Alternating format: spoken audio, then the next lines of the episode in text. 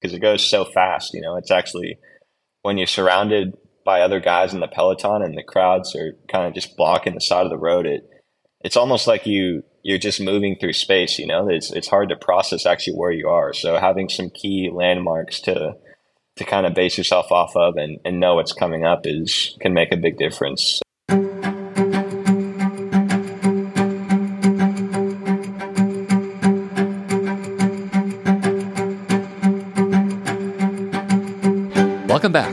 Riding With podcast.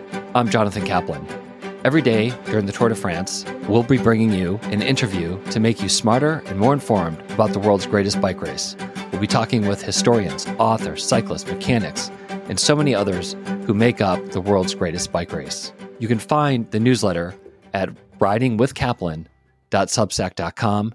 Please subscribe. It's very difficult to do this work without your support. You can find me on Instagram and Twitter at riding underscore with underscore JEK. I realize that's not ideal. The riding is R I D I N G W I T H K A P L A N.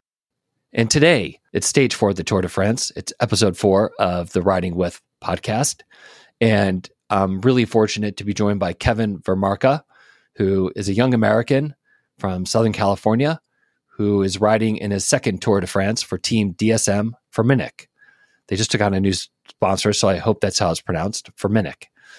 Kevin rode in last year's Tour de France, but unfortunately he crashed. And on stage eight, his injuries were severe enough that he had to drop out, which was crushing and really disappointing because he's such an immense talent. He's a great guy. It's he's fun to talk to. He provides great insight on what it's like to ride at his level in Europe. He's been doing it for a very long time, even though he's barely old enough to drink. So he will interview him in two stages. The first, uh, he'll talk about a day in the life of this of a cyclist at the Tour de France. Everything, and it's crazy how much is um, planned out from you know A to Z uh, throughout the day, and almost everything's planned except for what happens on the race course. Although I guess if the team directors wanted to control that, they would control that as well. In part two, he will talk about eating, drinking, and fueling his way through three weeks of racing. It is, uh, it's a lot. Let's put it that way. So, with that, let's get to it. Give people a sense of why the Tour de France is the biggest race in all of cycling, and what it means to what it means for you as a cyclist to be there.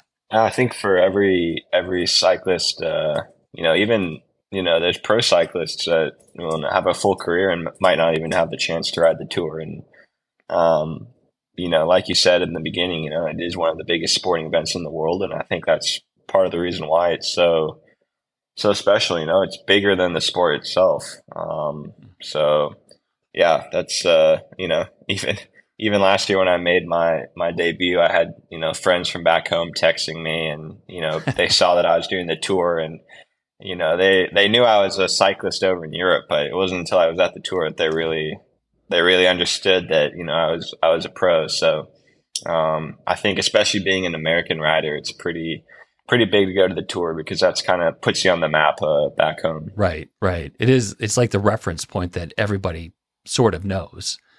Um, mm-hmm. So just like just get into the nuts and bolts of it. You know, when do you go to Spain for the start of the race? I'm flying out uh, next Wednesday. So I fly. I'm in. I'm just uh, north of Barcelona right now. I'm in Girona, so it's a pretty easy, pretty easy travel. I fly from Barcelona to Bilbao um, next week Wednesday. So uh, we'll get there Wednesday. Then we have all day Thursday, uh, Friday. Um, we'll usually do the team presentations on Friday. I think the day before the race. Right, so right. Um, yeah, because it is such an easy travel to get there. It's uh, we'll be getting there on Wednesday and should be relatively low stress. And so, do you travel alone or you travel with the team? How's how does that work? Yeah, I travel with the well. There's from from the team that we have going at the tour. I think there's four of us um, that are all in Girona. So we're all on the same flight um, from Girona to to Bilbao and uh, my girlfriend's also here at the moment too, and she's going to be going to the to the start in Bilbao, so she's on the flight too. So, okay. um, you know, it's pretty. It's actually funny when you're when you're flying to races from from Barcelona, there's so many guys either in Girona or Andorra um, that are pro that it's always there's always at least ten to fifteen guys on the plane that are you know world tour cyclists and uh, right heading to heading to the races. So I'm sure there'll be quite a few guys on that flight. And do you bring your bike, or does the team ferry your bike from Girona to Bilbao? The team the team brings all the bikes. So I here in Girona, I just have my training bikes. So the, these just always stay um, with me personally, and then uh, the team will bring my race bikes oh, from see. the the yeah from the team service course, which is up in the Netherlands actually. So everything gets driven down on in the trucks and buses and cars and all the equipment has to has to make the drive. So it's a pretty big operation. That seems like a logistical nightmare, but I'm glad there are people out Yeah. there who can do it. Um, yeah even even just seeing i mean you know when we got the booking the booking email for the whole race i mean just all the logistics all the hotels that were in the whole month the you know which cars go where who picks up who it's just a, a massive undertaking that's probably been you know yeah, probably being planned uh, over the last couple months so it's definitely uh, quite the Wow. logistical nightmare yeah So they give you like a big briefing memo of where to be, when to be, you know, who to talk to. Yeah, it's. I mean, everything's pretty pretty simple, especially this time because we're doing, uh, you know, with the rebranding of the team, um, everything's changing. So new new clothing, new kits, new, um, yeah, everything that kind of had the old DSM logo on it has a new DSM Firmenich logo on it. So um, we really just, uh, yeah, in that booking info, I got my boarding pass and I show up at the airport and I get on the plane with uh, really not much, just myself and. Uh, my toothbrush and then everything I need for the race will, will pretty much be there. I see. But you have to pack, right? I mean, just like you're going away for three weeks, so you'll bring. Yeah. So I'll, you know, everyone has their own, their personal things that they bring that they, you know, makes it feel a little bit more like home. And, um, you know, some guys are big coffee guys and they'll bring, uh, you know, their own beans or their own AeroPress or something like that. Or, Really? um, yeah, just something, something to, you know, and, and I mean, you're in a new hotel almost every day. So something that, you know, every night when you go to bed or morning when you wake up, it'll, at least one thing you know will be the same. Yeah. What are you bringing? Any books? Uh, I'm definitely going to bring quite a few books. Um, I think I'm going to, especially because we, I can pack pretty light going there. I don't have to, I mean, usually I'd have to pack all, quite a bit of kit, um, all the kit I would need for the race. So that, that takes up a lot of room. But since I'm going with pretty much an empty suitcase, I'll have, uh, I'm hoping I'll have room to take some, some paperback books instead of the Kindle. So, I see. um, I I'm see. still gonna still gonna try and get to the bookshop one time before I leave and, and stock up on a few. Oh, interesting. Okay. So you just basically bring your. What about like a helmet and shoes? Uh, I'll bring my shoes. Um, you know, shoes are pretty personal. I have a a backup set of shoes in my in my rain bag, which stays with the team. But Right. The pair of shoes that I wear in training, I also will wear in the race. So Yeah. I'll bring those with me. And they have the helmets. Yeah, they have helmets, glasses. Uh, Wow. You know, pretty pretty much everything. Yeah. Okay. So let's Yeah. um, just go to like a typical day at, at the at the tour. I, I know you know you have eight stages under your belt, but you know, can you give people a sense of how the day is structured? Do they tell you like when to wake up, when to go to sleep, you know, when you'll be eating? it's pretty structured the whole day. So every every night before you go to bed, usually around nine p.m., we'll get the day plan for the following day, um, and that will have uh, what time breakfast is, what time we leave the hotel, what time we have to put the suitcases out. Uh, Um, usually at breakfast, we'll when we go down, we'll put our suitcases uh, outside the room, and then uh, some soigneurs from the team will um, put the suitcases in the in the mechanic truck, which goes the, the mechanic truck doesn't go from the to the start of the race; it goes straight from one hotel to the another, next Yeah. um, to get everything set up for the next day. So they take all the suitcases and everything. So they'll tell us what time we have to put those out. Um, breakfast, obviously, and then what time we leave for the race. And uh, I think that's one of the things a lot of people don't realize is how much time you actually spend driving. Yeah. Um, mo- I'd, I'd say on average, it's a good hour, hour and a half um, in the bus before the stage, you know, from the hotel to wherever you start that day. Um, you usually get to the start around an hour and a half, probably an hour and a half on average before the start of the race. Um, first thing we'll do when we get there is have a team meeting about the day, what the goals are, um, what the parcours looks like. We have a big um, projector in the bus, so the the sport directors will have a whole PowerPoint presentation about um, key points, uh, Google, you know, street view of key sections. Um, we know when the bottle points are coming up, so it's pretty detailed. That presentation can can last uh, a long time sometimes. That's Um, amazing. I think it'd be. I find it hard to take in that amount of information.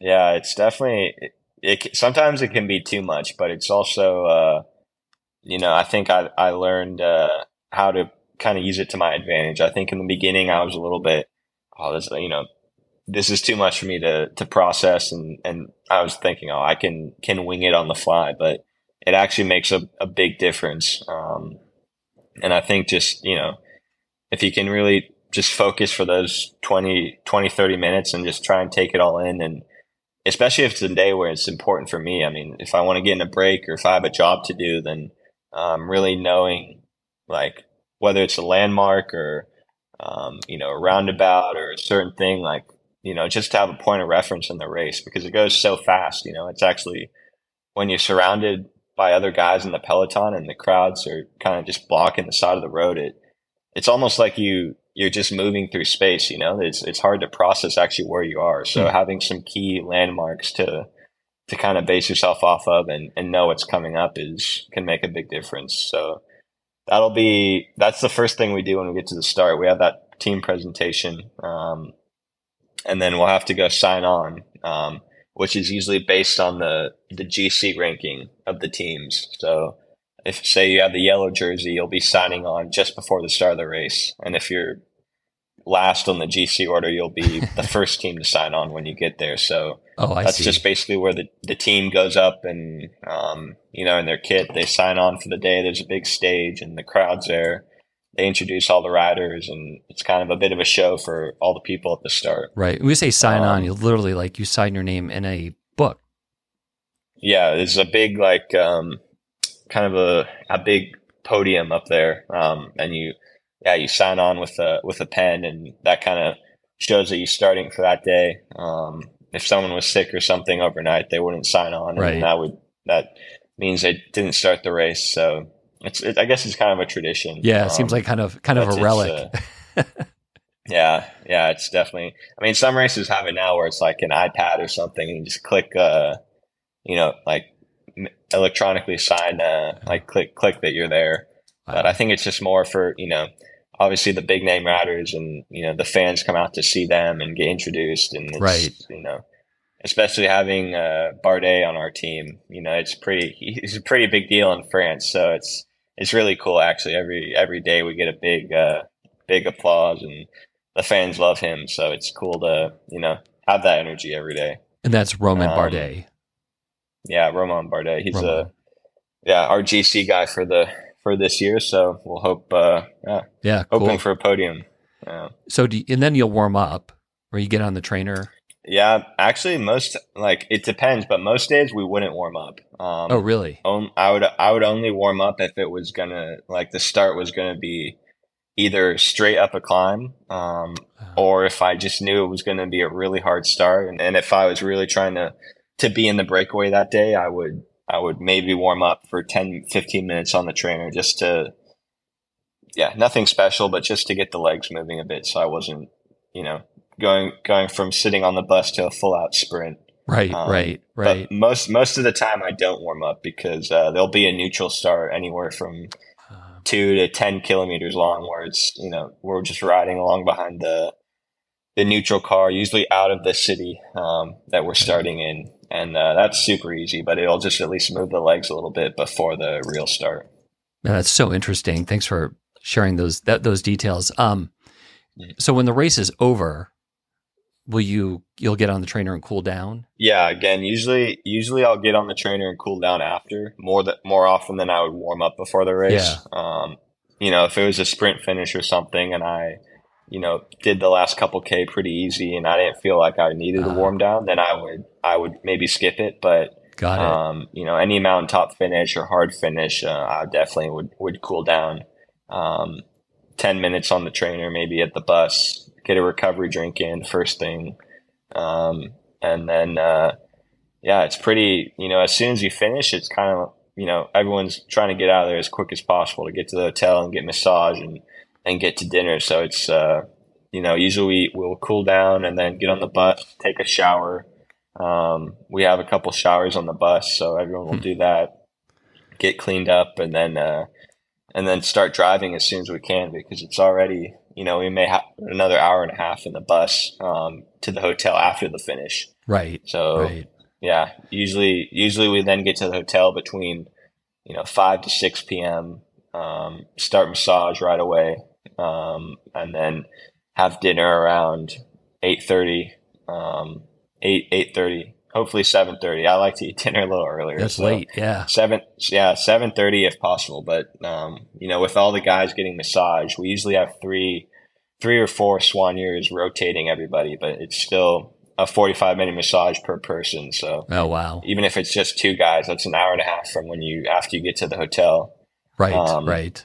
And this, I, actually, this is something I've heard from other teams, but I guess we're it's normal on DSM, but we always eat together as a team. Like when Hmm.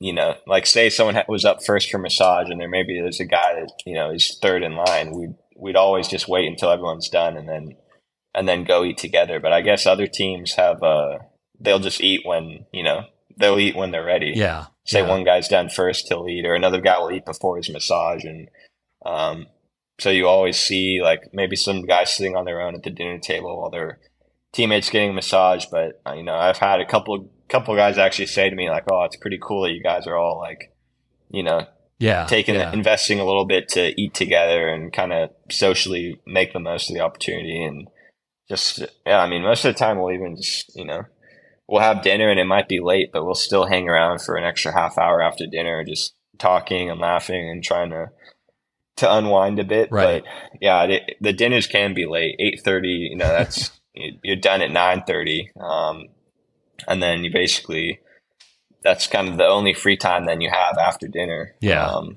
you know, read a book, watch some Netflix, call my girlfriend, you know, call the parents and and then it's, you know, trying to go to bed as, as soon as you can because you have to get up the next day at seven thirty and, and do it all over again. Right. Oh, so there is a, is there a curfew? Not that not that you guys No, probably there- need when you're no so curfew. tired. Yeah. No, there's no curfew, Okay. but uh, I get it all just depends on uh, I mean, there's some guys that go to bed at nine and there's some guys that go to bed at midnight, you know, the night owls that, that don't need as much sleep. So it uh, it all depends. Uh huh. And the I guess the one thing I missed was, be, you know, it, I guess now I think about it as I've been writing the newsletter or newsletter and having, you know, gone to a few stages last year, is that you know the race starts at noon or one, and Mhm. which is sort of like later than I thought. But of course, you know, if you watch it here in the states, you got to wake up at seven o'clock or so. Um, Yeah. But what do you guys do for lunch, or do you just have like a later breakfast? We, we would usually just have a later breakfast. So we usually try to eat breakfast three hours before the start. Um, Oh, okay. okay. So usually the start is yeah either nine a like uh, midday, so twelve or one p.m. Um, and we'll be eating at nine nine thirty a.m. breakfast, um, and that's kind of trying to space it out three hours before it. And then I wouldn't usually have a big meal again for lunch. Maybe just right before the race starts, I'll have like a, a protein bar or some little you know uh, some sort of snack, a banana or something, but uh, nothing crazy, kind of just to top me off, and then right. um, just start eating right away in the race. Wow, that's fascinating. So thanks for sharing that. I think it's I think it's great. It's so it's so interesting. Um, and you know, good luck, and uh, we'll be watching. Yeah, thanks, Jonathan. I appreciate it. The Riding With podcast is produced and edited by the team at Palm Tree Podco. Anthony Palmer is the executive producer.